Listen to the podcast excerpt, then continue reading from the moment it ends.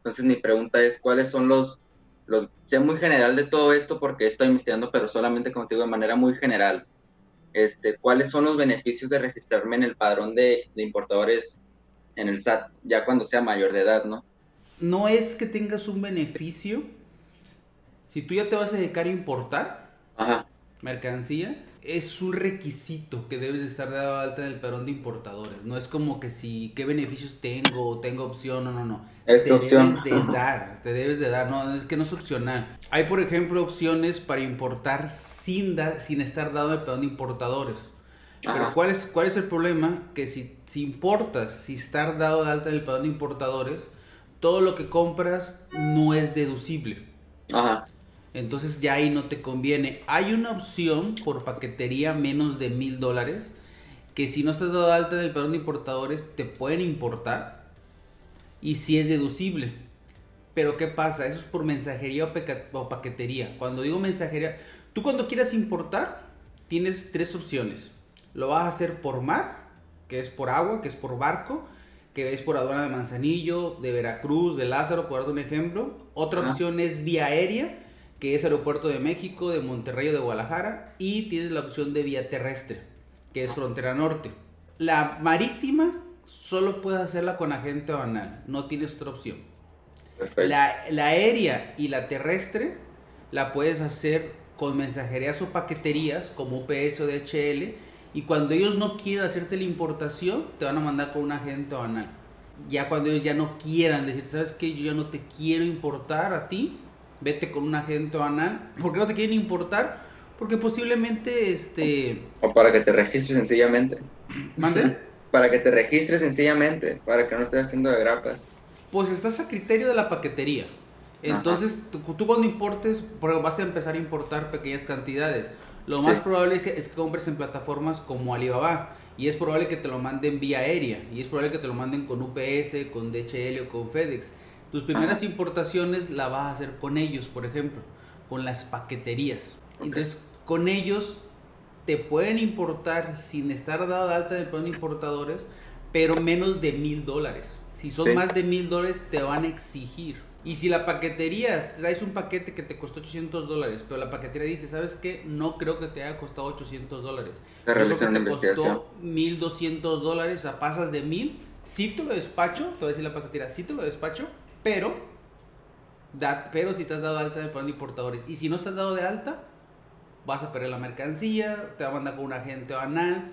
Yo he escuchado videos en redes sociales que de repente les dicen, vete con un agente banal y el agente banal te va a solucionar todo. No, no es cierto. ¿eh?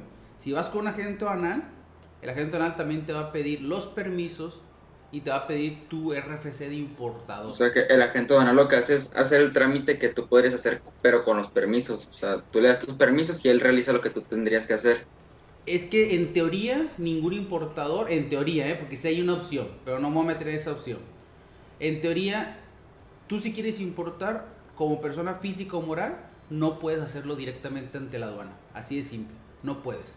A huevo ocupas o que te lo haga la paquetería DHL por medio de ellos o que te lo haga un agente banal.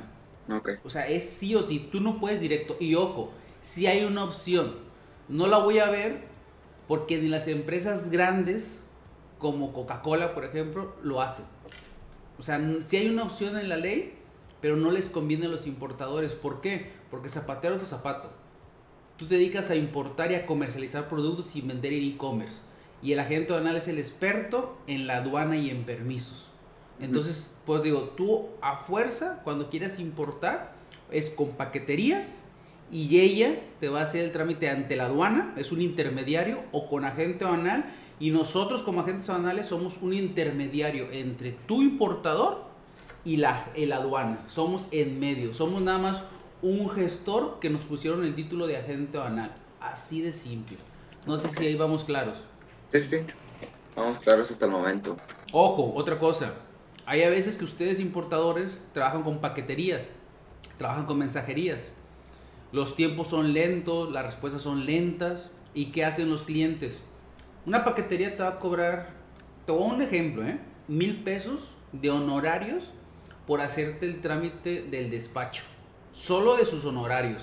No estamos hablando de la guía aérea o de los impuestos que vas a pagar, que eso lo tienes que pagar a fuerza. Si te vas con un agente aduanal, un agente aduanal te puede cobrar 5 mil pesos por el mismo trabajo que te hace la paquetería.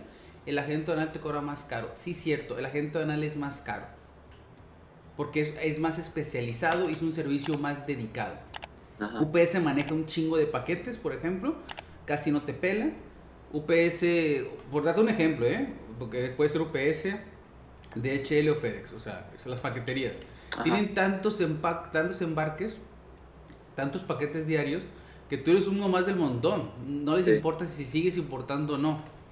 La gente ahora, digamos, es más pequeño, más especializado, mejor servicio, mejor atención y te cobra un poquito más. A veces los clientes dicen, a mí no me importa que la paquetera me cobre mil pesos, Salvador, pero que tú me cobres cinco. Yo voy a trabajar contigo porque tú me tienes la información de cuándo llega mi paquete, del proceso de despacho, cuándo le haces un previo, cuándo pagas el pedimento, me mandas mi pedimento, me mandas fotos del previo, me mandas mi cuenta de gasto, o sea, es un servicio más especializado y a veces ustedes los importadores deciden pagar un poco más por el servicio. Hay clientes que dicen, a mí no me importa el servicio, a mí me importa que me llegue la mercancía, no importa que me llegue cinco días después, sigue trabajándolo con UPS y pagar mil pesos. Eso te lo dejo como un comercial nada más. ¿Qué más? Ok. Este? Ah, ok, ahí va otra. El certificado NOM, este, digamos que yo ya tengo agente aduanal, importador, lo que tú quieras, este, lo podría conseguir yo o el, el certificado NOM lo consigue mi proveedor de China. O sea, si los productos tienen el, el certificado NOM, ¿los puedo importar o yo tengo que conseguir el, el certificado NOM para poder importarlos? O sea, ¿es, es parte de ellos o mío puede ser de los dos? Es negociación, fíjate, ahí te va. Esa pregunta está muy interesante. Acuérdate que las normas son de dos tipos. Normas de etiquetado, que es una etiqueta, que esa es fácil de cumplir, y normas de seguridad. El etiquetado es etiqueta por producto, ¿cierto? En cada producto tiene que estar la etiqueta. La etiqueta va en cada producto. Si tú vas a importar estos botes de plástico, cada bote de plástico debe tener su etiqueta. Ojo, estos productos, es norma 50, debe ir en la caja, si es que trae caja, o de repente esos productos la traen aquí abajo. Entonces, cada producto trae su etiqueta. Cada chamarra trae su etiqueta, pero es información comercial de etiquetado. Es muy fácil de cumplir. Pero te recomiendo que siempre que compres, venga etiquetado desde China. Ah, ok. Si te cobran 10 centavos por producto, págalo. Créeme que Sí, es sí. mejor a que te manipulen el producto acá en México. Segunda pregunta sobre las normas de seguridad. Estamos hablando, generalizando un, po- un po- un poco de productos eléctricos, electrónicos o electrodomésticos. Lo que usen luz, un celular, una computadora, las tiras de LED, por ejemplo, que tú me dijiste que querías importar. Esas tiras de LED que usan luz, como, los, como las guirnaldas navideñas o las luces navideñas, por ejemplo, Sí. esas llevan un certificado NOM de seguridad. ¿Ese certificado qué es? Hacen pruebas a dos o tres modelos. Bueno, más bien dos, tres piezas de un modelo le hacen unas pruebas de... La misma norma te lo marca. De, si dice que la puede dejar toda la noche prendida y, y si, si el caso de que se quema no produzca un incendio, sino que se funda, digamos, que tenga un fusible, Ajá. que no me cause un choque eléctrico, daños, etcétera, etcétera. Ese la tiene que cumplir el importador. El importador puede ir directamente a una OC, que es un organismo de certificación, llevar tres muestras de su producto y decirle, esta es mi fracción arancelaria, conforme mi agente ONAM la determinó, la fracción me pide estas tres normas, dime tú OC cuáles debo de cumplir para este producto. La OC te agarra el producto y te dice, ¿sabes qué? Si ocupas esta, no ocupas esta o no ocupas ninguna y te da una carta. Puedes ir tú directo o puedes contratar un gestor que te la tramite. Ojo, cada país tiene su regulación. Me imagino que tiene un costo, un costo, ¿no? Sacar el certificado, ¿no? No ¿Cómo? va a ser barato. Me imagino que debe tener un costo hacer eso, ¿no? Depende de la norma. Eh, una norma barata te puede salir de 10 mil a 15 mil pesos y hay normas que te pueden salir hasta 50 mil pesos. Y lo caro aparte es los modelos. Si tú traes un modelo A, ese modelo es un certificado. Si traes un modelo B, son otros 15. Si traes un modelo C, son otros 15. O sea, por cada modelo es un certificado. A veces la OC te puede hacer familias por modelo. Tendrías que llevar los tres modelos, el A, B y C, a ver si la OC, el organismo certificador, en un solo certificado te ampara los tres modelos. O si no puede ampararlos, te va a decir, ¿sabes qué? Traes tres modelos, cada uno requiere un certificado, o estos dos van en un certificado y el tercero va en otro, solo son dos certificados. Pero eso te lo dice la OC. Ojo, ojo. Ese producto se hace en China, tú lo quieres en México. En México hay leyes y en China hay leyes. Las leyes chinas no aplican a leyes mexicanas ni las mexicanas a China. ¿Qué quiere decir esto? Me dices, oye, es que el, fabricante en China, pues este, si lo fabrica, debe tener una norma también allá, ¿no? Sí, sí, sí, sí, totalmente de acuerdo. Esa norma no te sirve para dar cumplimiento aquí. Te sirve tal vez ese, ese te sirve tal vez ese documento como soporte. Pero a un lado de eso, ocupas traer la muestra. ¿Por qué? El chino fabrica unas luces de LED, unas tiras de LED. Saca un certificado. Ya tengo el certificado, pero las próximas que fabrico les bajo la calidad. Ya no son la calidad que tramité el certificado. Y entonces cuando te las envío a ti, ya no son las, ya no son la misma calidad del certificado que tramité. Por eso México dice, a ver, tú tráeme los modelos que vas a traer, te los certifico. En una revisión, si te tomo un muestreo y no cumples, te tumbo el certificado. Hay unos, hay unos países como Estados Unidos, por ejemplo, que ciertas normas tienen un, no me acuerdo el nombre, ahorita se me fue, que es un acuerdo mutuo de reconocimiento. Si allá tiene un certificado, lo homologan con el de México y se puede avalar. Si aplica lo que tú dices, pero para China no tenemos todo ese acuerdo. Lo tenemos para Estados Unidos, para ciertas normas, no para todos. Y tenemos para Europa algunos países que no recuerdo ahorita y no para todas las normas. Tendrías que revisarlo con tu agente anal si le aplica un, acuerdo de reconocimiento mutuo de normas, pero para China no hay, así que no hay mucho que buscarle para China. Ah, bueno, entonces mm, me imagino que aunque, aunque sea así la cosa de que necesite estar registrado en padrones y a mi edad, mm, sin, digamos, sin descartar la idea de que, de que pudiera usar un prestanombres, pero digamos, no tengo prestanombres, podría importar alguna cantidad o algún cierto producto y que pase a aduana, o sea, alguna cantidad que, que sea considerable, digamos, 50 productos, 60 productos, 80 o algo así que no es una cantidad tan ni tan grande de productos ni tan grande de, de dinero. La podría pasar por aduana sin, sin, tanto, sin tantas trabas. ¿Hay algún producto, algunos productos? ¿Tú crees que puede haber algunos? Mira, hay infinidad de productos. Tu pregunta me la hacen muy seguido. Eh, ¿Cómo te digo? Te puedo decir qué producto no, no intentes traer de entrada. Al final, el problema es que los productos se clasifican bajo la LIGI, la ley del impuesto general de importación y exportación para darle su fracción arancelaria. La fracción que yo te mandé es la que te dice cuántos impuestos vas a pagar en dinero y qué permisos. Yo no sé qué permisos tiene un producto hasta que no lo clasifico.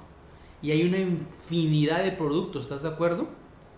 Entonces yo por ejemplo te puedo decir, mira, no te metas con alimentos que creo que no es tu mercado hay, ciertos alimentos, eh, alimentos preenvasados que requieren este, permisos de salud de COFEPRIS. No te metas con cosméticos, porque los cosméticos como van en la piel, es muy probable que requieran un aviso de salud, de COFEPRIS, del uso, de que no le va a hacer daño a la persona que se lo va a poner. Por ejemplo, cosméticos no. No líquidos, no polvos, no pastillas, no suplementos, no medicamentos, nada que sea de difícil identificación. ¿Electrónicos? Ahí voy para allá. Ah, ok. Textiles tampoco.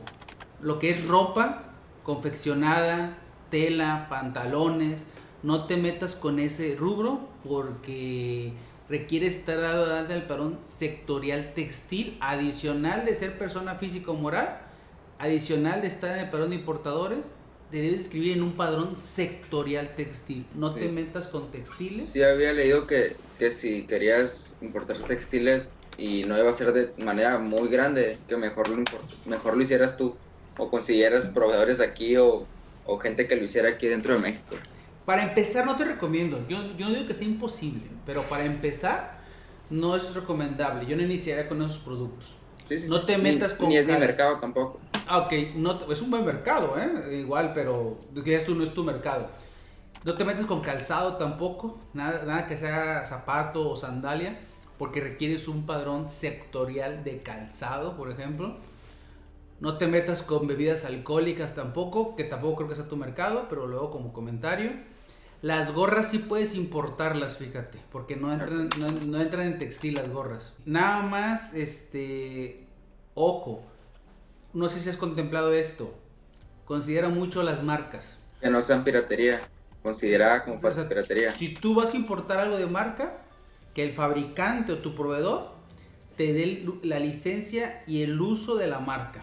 Porque el fabricante se le hace fácil fabricarte cosas con, con, con el logotipo Nike aunque no tenga la licencia, y te lo manda, le vale madre, pues tú me dijiste que se lo pusiera, güey. Pues sí, cabrón, pero dame la licencia. Ah, no, yo tengo la licencia, es bronca tuya. Pues no, pues es piratería, güey, contrabando. Entonces, cuida mucho eso de las marcas, ¿va? No te metas con electrónicos, eléctricos o electrodomésticos. Todo lo que use luz, ya sea con batería o directo con visión federal, es muy probable que tenga una norma de, de, de seguridad. No te metas con los audífonos Bluetooth, porque esa tecnología también requiere este, una norma de seguridad. Nada que sea Bluetooth, te metas porque requiere norma de seguridad los productos. Mete con productos generales.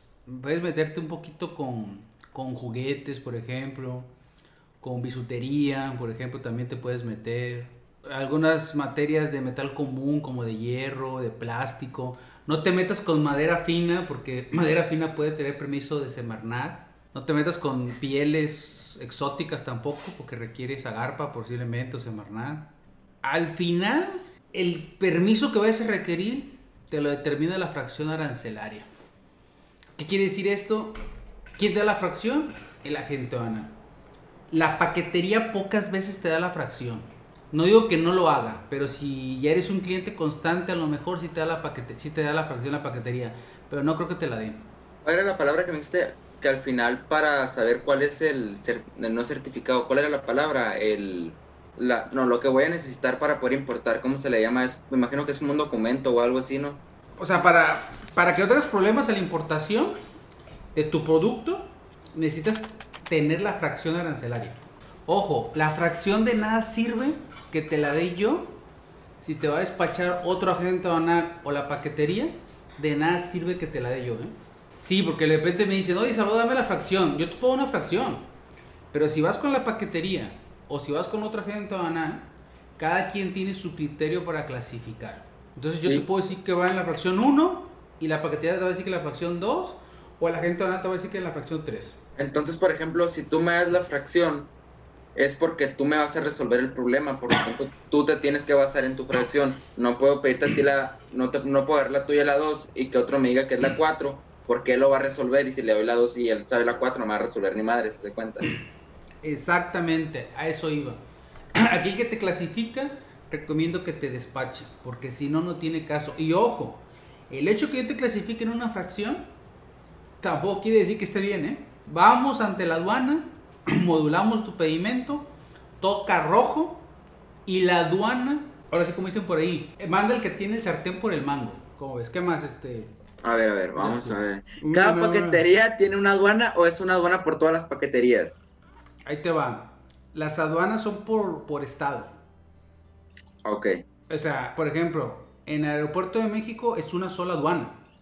Ok. Y todas las paqueterías van a la misma aduana, porque la aduana es de gobierno. Es como cuando dices, vamos al Ministerio Público. ¿Cuántos ministerios públicos hay? Pues depende de las delegaciones que puso el, Estado, las oficinas de PGR, por ejemplo. En este caso, las aduanas son 49, 49 aduanas en el país, en México.